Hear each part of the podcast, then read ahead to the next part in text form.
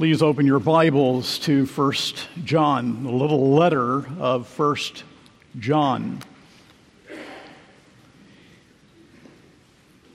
And our text is 1 John 2, 1 and 2, but I would like to read the first chapter before reading those verses. We will, Lord willing, return to 1 Corinthians this coming Lord's Day. 1 John, let's begin with verse 1 of chapter 1. Will you pray with me? Almighty God and Father, how thankful we are for this reliable, trustworthy, inerrant word that has been given to us, the Word of God. And though all the world go its own way, we would, Heavenly Father, know Thee from this word, in this word, and follow this word, obey this word. And we are thankful for all of the many precious promises, including the promises contained in the text that we will read today. We are thankful that the promises of our great God and Savior are immutable, that the love which Thou hast for us is a love that will not change and will never let us go, that the promise of salvation to all who believe is a promise that none can take away. And we ask, Heavenly Father, that as we prepare our minds and hearts yet more to come to the table as we hear the Word of God proclaimed, that we would relish the divine truth revealed here, and that our minds and hearts would be filled with adoration and praise for Jesus Christ, our great advocate and Redeemer. In His name we pray these things. Amen. Please take your copy of God's Word and stand. We will read the first chapter as well as our text, chapter 2, 1 and 2. This is the word of the Lord. That which was from the beginning, which we have heard, which we have seen with our eyes, which we have looked upon and have touched with our hands concerning the word of life. The life was made manifest, and we have seen it and testified to it and proclaimed to you the eternal life which was with the Father and was made manifest to us. That which we have seen and heard, we proclaim also to you, so that you too may have fellowship with us. And indeed, our fellowship is with the Father and with His Son, Jesus Christ. And we are writing these things so that our joy may be complete. This is the message we have heard from Him and proclaimed to you that God is light and in him is no darkness at all. If we say we have fellowship with him while we walk in darkness, we lie and do not practice the truth. But if we walk in the light as he is in the light, we have fellowship with one another, and the blood of Jesus, his Son, cleanses us from all sin. If we say we have no sin, we deceive ourselves, and the truth is not in us. If we confess our sins, he is faithful and just to forgive us our sins and to cleanse us from all unrighteousness. If we say we have not sinned, we make him a liar, and his word is not in us. My little children, I am writing these things to you so that you may not sin. But if anyone does sin, we have an advocate with the Father, Jesus Christ, the righteous. He is the propitiation for our sins, and not for ours only, but also for the sins of the whole world. The word of the Lord. Please be seated. Now, people of God, it is my aim this morning to preach 1 John 2 1 and 2 with as much simplicity and as much clarity as I possibly can. I do not mean that it will not have depth, but I do mean that I want no unbeliever, even though it is addressed to Christians, I want no unbeliever to walk away without understanding the gospel. And I want every believer to understand the gospel more deeply and more fully and more richly. Undoubtedly, this text before us this morning is a text that we all need and to which we need to return often, but surely someone here this morning has a special need to hear what we have just read in this entire passage, but especially in the first two verses of chapter 2. Perhaps you're aware that Martin Luther said that this text should be written with golden letters and should be painted on the heart because he realized that it's something we Christians need to think upon often, reflect upon, and we need to act upon. Now, the ultimate purpose that is, that is, that is given here is not first and foremost to tell us about the forgiveness of sins, but to do that in a context in which John the Apostle wants to keep us from sin. And so he addresses with this tender pastoral word his little children with the intent of our hearing this that it might help us not to sin. So he begins by saying, My little children, I'm writing these things to you so that you may not sin. But we are sinners. I'm talking about believers. And what do we do when we sin? Well, 1 John 1 9 tells us if we confess our sins, he is faithful and just to forgive us our sins and to cleanse us from all unrighteousness. But the Lord, in his goodness to you, gives you, in addition to that promise, these verses in chapter 2, 1 and 2, so that you may be completely and absolutely confident in this promise that God gives of his pardoning grace to believers when we sin. So, coming to these verses, chapter 2, 1 and 2, the first thing that we need to understand is that forgiven sinners are still sinners. Or to put it as Luther used to put it, we are simultaneously just and a sinner. Now, let's get something straight. In terms of our being in the courtroom of God, judicially speaking, if you are a true believer in the Lord Jesus Christ, you are not in his courtroom, judicially, legally, a sinner at all. You are clothed in the righteous robe of Jesus Christ. You are completely justified and completely accepted by God because of the righteousness of Jesus Christ. Justification is an act, not a process. It is a declaration concerning you before the judge that in his courtroom you are completely just. It is based upon the imputation, the reckoning, the crediting of our sin to Christ when he shed his blood on the cross and his imputation, crediting, reckoning of his complete and utter judicial righteousness to us who have believed. And that being the case, we are not sinners in God's courtroom. Now, turning to a few passages. In the Old Testament, we have some wonderful words about this. In Psalm 103, verses 10 through 12, we are told, He does not deal with us according to our sins, nor repay us according to our iniquities. For as high as the heavens are above the earth, so great is His steadfast love toward those who fear Him. As far as the east is from the west, so far does he remove our transgressions from us.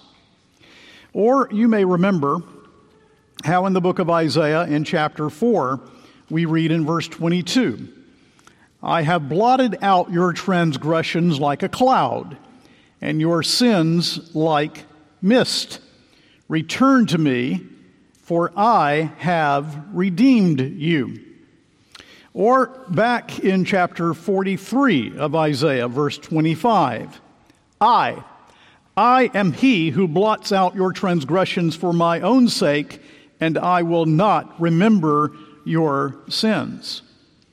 Or another passage that we sometimes use in our assurance of pardon in worship from Micah chapter 7, beginning with verse 18. Who is a God like you, pardoning iniquity and passing over transgression for the remnant of his inheritance? He does not retain his anger forever because he delights in steadfast love. He will again have compassion on us. He will tread our iniquities underfoot. You will cast all our sins into the depths of the sea. Now, those passages, among others in the Old Testament, are clear, resounding proclamations of justification by grace through faith. And if we find them in the Old Testament, what do we find in the New? But the clearest proclamation that the one who knew no sin became sin for us, that we might become the righteousness of God in him.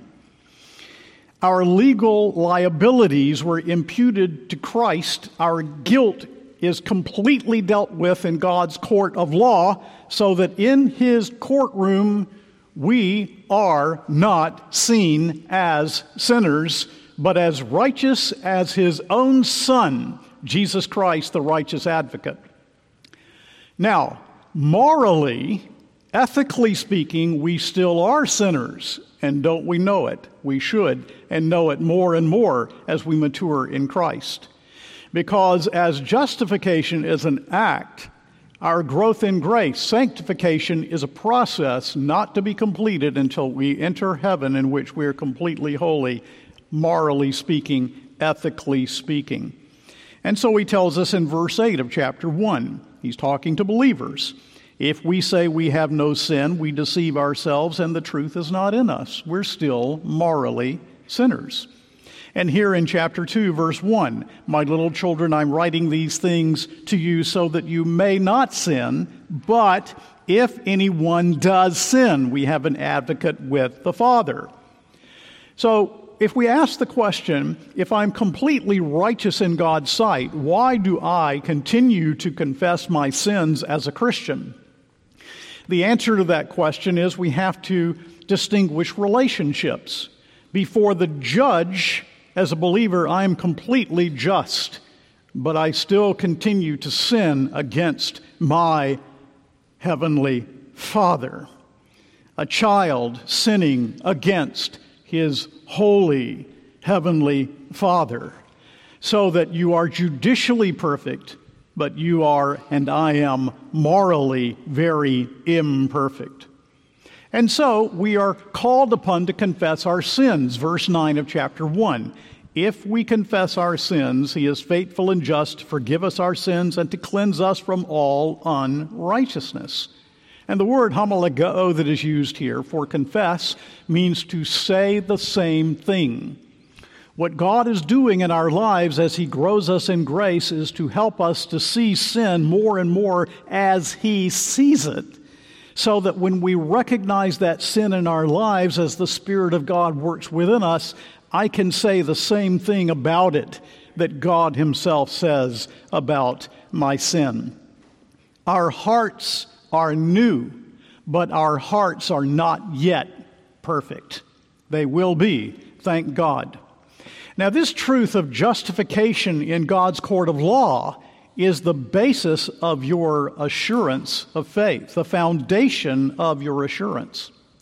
And let me remind you that the Apostle Paul, when he is addressing some of these matters in the book of Romans, says in Romans 5, verse 6 For while we were still weak or helpless, at the right time, Christ died for the ungodly. Now take heart in that. He died not for godly people, but for those fallen in Adam, sinners, rebels against his divine dominion. He died to save the ungodly. I wonder if you know this little book on the blood of Jesus by William Reid. If not, I certainly commend it to you.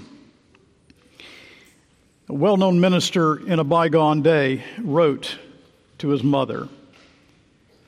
Reid says the reason why many real Christians are harassed with doubts, fears, and darkness is that they leave off learning entirely leaning entirely upon their beloved Savior and rest part of the weight of their soul's eternal well being on their own experience.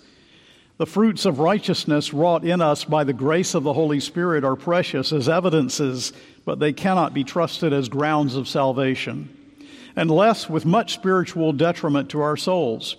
Legh Richmond, this well known minister of a bygone day, writing to his mother, says, Your occasional doubts and fears arise from too much considering faith and repentance as the grounds rather than the evidence of salvation.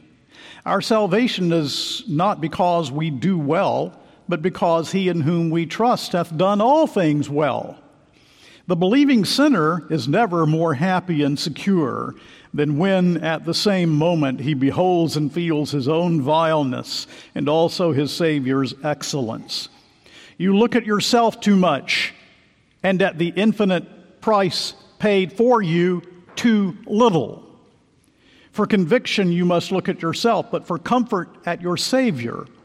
Thus, the wounded Israelites were to look only at the brazen serpent for recovery.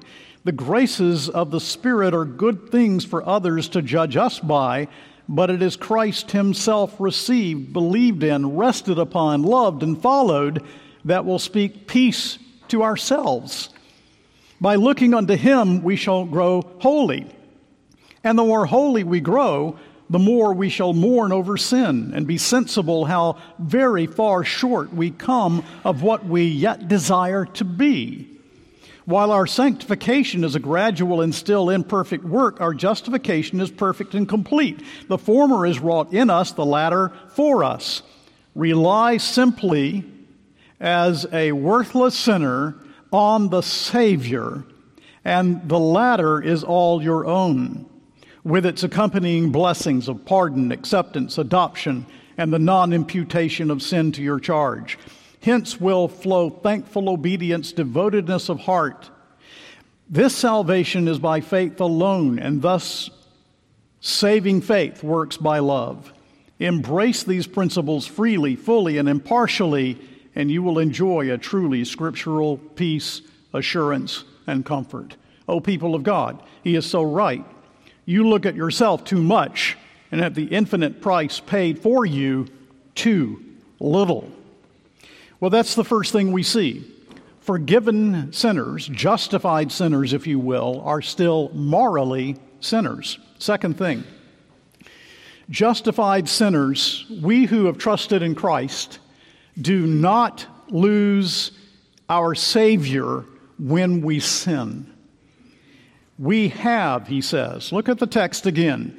My little children, I'm writing these things to you so that you may not sin. But if anyone does sin, we have an advocate with the Father, Jesus Christ, the righteous. It's actually pros ton patera, toward the Father, stressing that his mediatorial work is happening in the courtroom of God we have. He's qualified to plead your case, fellow believing sinner. He's qualified to, be, to plead your case now, presently, now, right now, with all of your need. And isn't it wonderful to remember in that passage to which we looked last week in Hebrews chapter 10? We also have that blessed we have it says, Since we have a great high priest over the house of God, let us draw near with a true heart and full assurance of faith. Back in the eighth chapter of the book of Hebrews, he says, Now the point in what we are saying is this we have such a high priest, one who is seated at the right hand of the throne of the majesty in heaven, a minister in the holy places in the true tent that the Lord set up and not man. Back in chapter 4, when it speaks of our great high priest. He says, Since we have a great high priest, you see, we have a great high priest who has passed through the heavens, Jesus, the Son of God, let us hold fast our confession. For we do not have a high priest who is unable to sympathize with our weaknesses, but one who in every respect has been tempted as we are, yet without sin. Let us then with confidence draw near to the throne of grace that we may receive help and find grace to help in time of need. Do you not find it encouraging that you have an advocate with the Father? That his qualifications never fade away. What might there be, therefore, in your heart and in mine that needs confessing? What sin are we holding on to? Where are we self centered and not God centered or Christ centered? We need to be specific insofar as we can in confession. We use general confessions when we confess on Sunday mornings. That does not take the place of my specific everyday confessing of my sinfulness before the Lord and naming my sins before my Heavenly Father, knowing that He will forgive and He will pardon me. Because the murderers that put Christ to death on the cross that are in my heart need to go. So you sinned. How awful.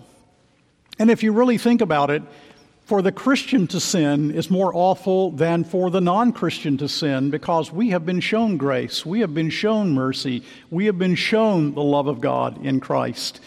You sinned, and it is awful. We are not going to take from that in the least. As a matter of fact, John says he's writing these things to help keep us from sinning. But if anyone sins, we have an advocate with the Father. So you've sinned. It's awful. It's terrible. It really is. We don't minimize it. But what does God say to us? He says to us, this is a faithful saying Jesus Christ came into the world to save sinners, of whom I am chief.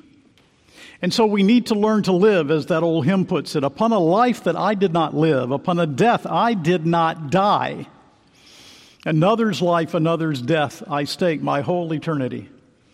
You stake your entire eternity upon His life for you, His death for you, what He achieved for you, what He accomplished for you. So you say, Well, my sin is so great. Yes, your advocate is greater than your sin. Maybe some of you say, Yeah, but my sin was peculiar. My case is different than other believers. Don't you believe it? That's a lie of the evil one. We all have treacherous hearts by nature. Don't think your case is peculiar. Somehow you, you are beyond the infinite forgiveness that is in the power of the blood of Jesus Christ for you. So, believer, He died for you, He intercedes for you. The link between you and your Christ cannot be broken. Justification lasts. And as for our continuing moral struggle, his blood pleads for us. Third thing, third thing, God's provision for us when we sin in this text is brought to us in two images.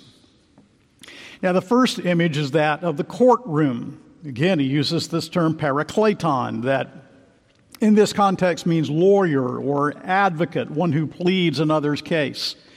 And that means that you, believer, can never be condemned. There is therefore now no condemnation to those who are in Christ Jesus. Do you believe what he says? That's Romans 8 1.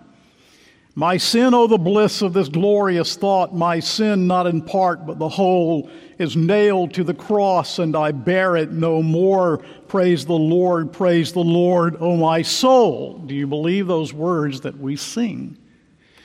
one cross, one Savior, one intercessor. You need no other. And he says his name here, if anyone does sin, we have an advocate with the Father, Jesus Christ, and then this attribute, this title, the righteous. He's Jesus. What does that bring to mind? His earthly name. Thou shalt call his name Jesus, for he shall save his people from their sins. Christ, the anointed, the Messiah that God sent into the world to redeem his people from their sins, the righteous one, altogether, altogether morally righteous, so that he has the right to bring his bloody merit before the throne for you. That's his name. Before the courtroom, this is your advocate. And then he uses also the image of the temple. And that image comes with the word propitiation in verse 2. He is the propitiation for our sins, and not for ours only, but also for the sins of the whole world. In chapter 4 of 1 John, in verse 10, in this is love, not that we have loved God, but that He loved us and sent His Son to be the propitiation for our sins. Probably the verse that most comes to mind is the third chapter of the book of Romans, in which the apostle says, whom God put forward as a propitiation by his blood to be received by faith. What is a propitiation anyway? A propitiation is a wrath bearing sacrifice. Jesus, the Son of God, bore God's wrath for us. The Day of Atonement, Leviticus 16, the high priest enters into the most holy place, the Holy of Holies, once per year, sprinkles the mercy seat with the blood of sacrifice, pointing ahead to the coming of Jesus. That day of atonement is fulfilled in the work of Jesus Christ, the Redeemer and Advocate.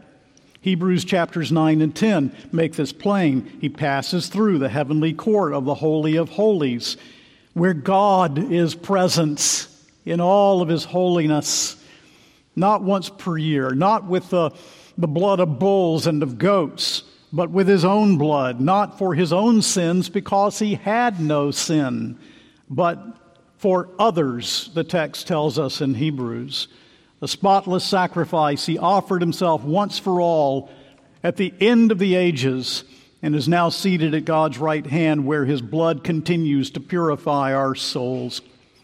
Christ, his advocacy presents the merit of his blood, answers every indictment and accusation, just as we saw in Zechariah 3, as Satan accused the high priest of God's people, who was dressed in filthy garments, and those garments were replaced in justified garments. He stands for our acquittal because he satisfied the law and all of its requirements. Well, people of God, what should this mean for us? Well, let me say several things. This is our last point with subpoints. It means, first of all, that sin should be uglier to me the more I understand the forgiving grace of God. John Brown, commentator of a bygone day, wonderful commentator, says the value of the blood of Christ is the measure of the demerit of sin. Now, I've used that quote all my ministry here. The value of the blood of Christ is the measure of the demerit of sins. So I write these things that you sin not. The more deeply we understand this, the more careful our walk should be. But, and someone needs this today, morally we're still sinners. We still fail. We sin. And when you sin, you are called upon by this text, if I may so put it, to immerse your conscience in the blood of Jesus Christ. Your righteous advocate has never lost a case, and he will never lose a case. And so, back in that text in 1 John 2 1 and 2, where it ends, he's the propitiation for our sins, and not for ours only, but also for the sins of the whole world.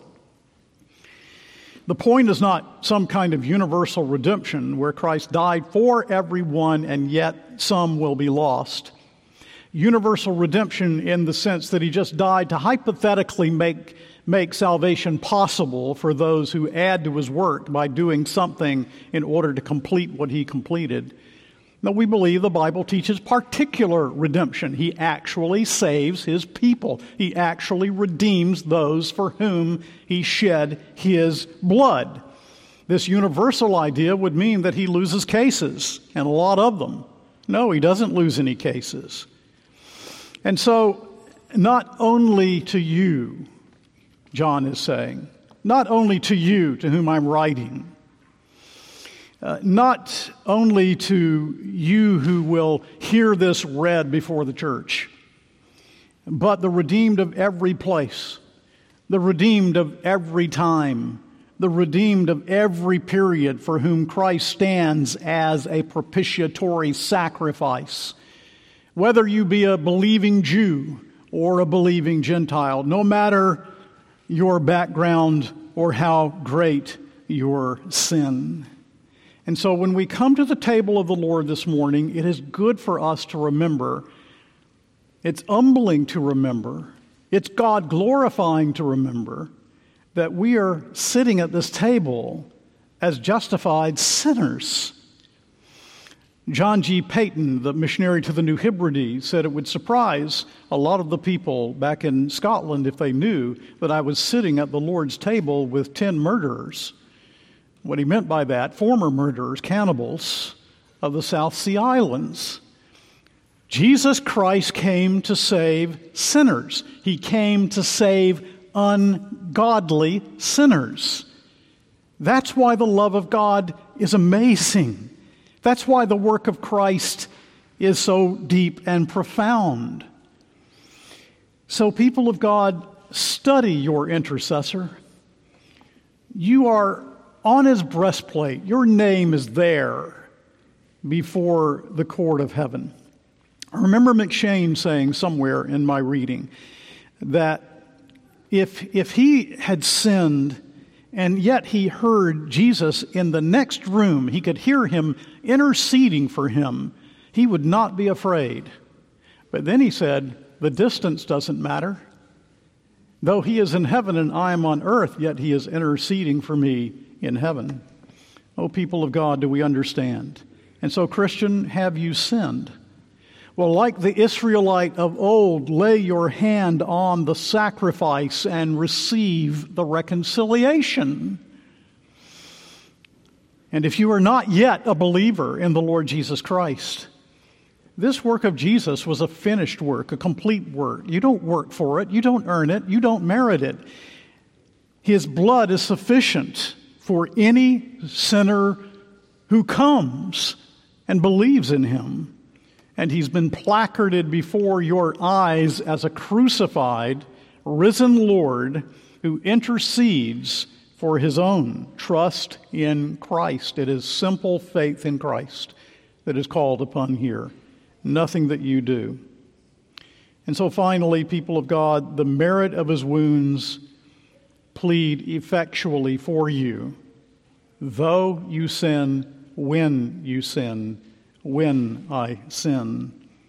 The merit of his wounds plead effectually for me. Now, I'm about to use an illustration that just came to me this morning, and it's from the biography of Stonewall Jackson. I'm not making a political comment. I'm giving you an illustration from the biography of Mr. Jackson, who was a, a pious Presbyterian deacon. But after he had been shot and killed by one of his own men, and his body had been taken to Richmond, people from all over came to observe his body. And there in the Capitol building, 20,000 people had come through to view his body before finally they had to close the doors and get on with the funeral. Ladies brought exotic flowers and left them on the coffin. There were so many of them that they had to collect them in other places. But there was one man who was unable to get in. He was pressing through the crowd trying to get in. He wanted to get in and he wanted to see Jackson. And he couldn't get in. And finally, as he came to the door and one of the marshals was about to force him to, to stay out so that they could close the doors. He raised his arm and he said, By this arm, which I lost for my country, I demand the privilege of seeing my general once more. His arm had been cut off in battle, and he raised the stump and essentially was saying, I have earned the right to enter in and see the general. Well, they couldn't resist, and he came in and shed a tear over the body of the one that he loved so much. How much more Jesus Christ, the Redeemer, the Son of God, shows his bloody merit in heaven, has access and brings access for us into the heavenly court. Not by something we do, but by what he did. His bloody merit enables us to enter into the presence of God in full and complete acceptance. And so, I remember my friend Raymond Swanson died at age 42, Baptist minister. I loved him dearly, and I was one of two ministers that preached his funeral. And I couldn't believe my ears when a song was sung there in which the singers sang, Let my works plead for me. When I go to heaven, let my works plead for me. Now, works are an evidence, but we never plead our works.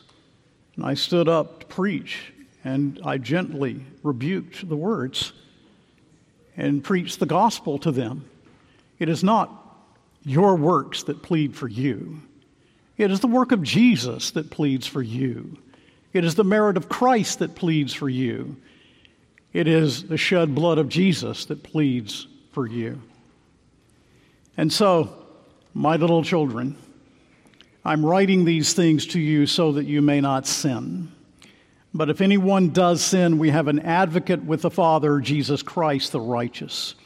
He is the propitiation for our sins, and not for ours only, but also for the sins of the whole world. Amen and amen.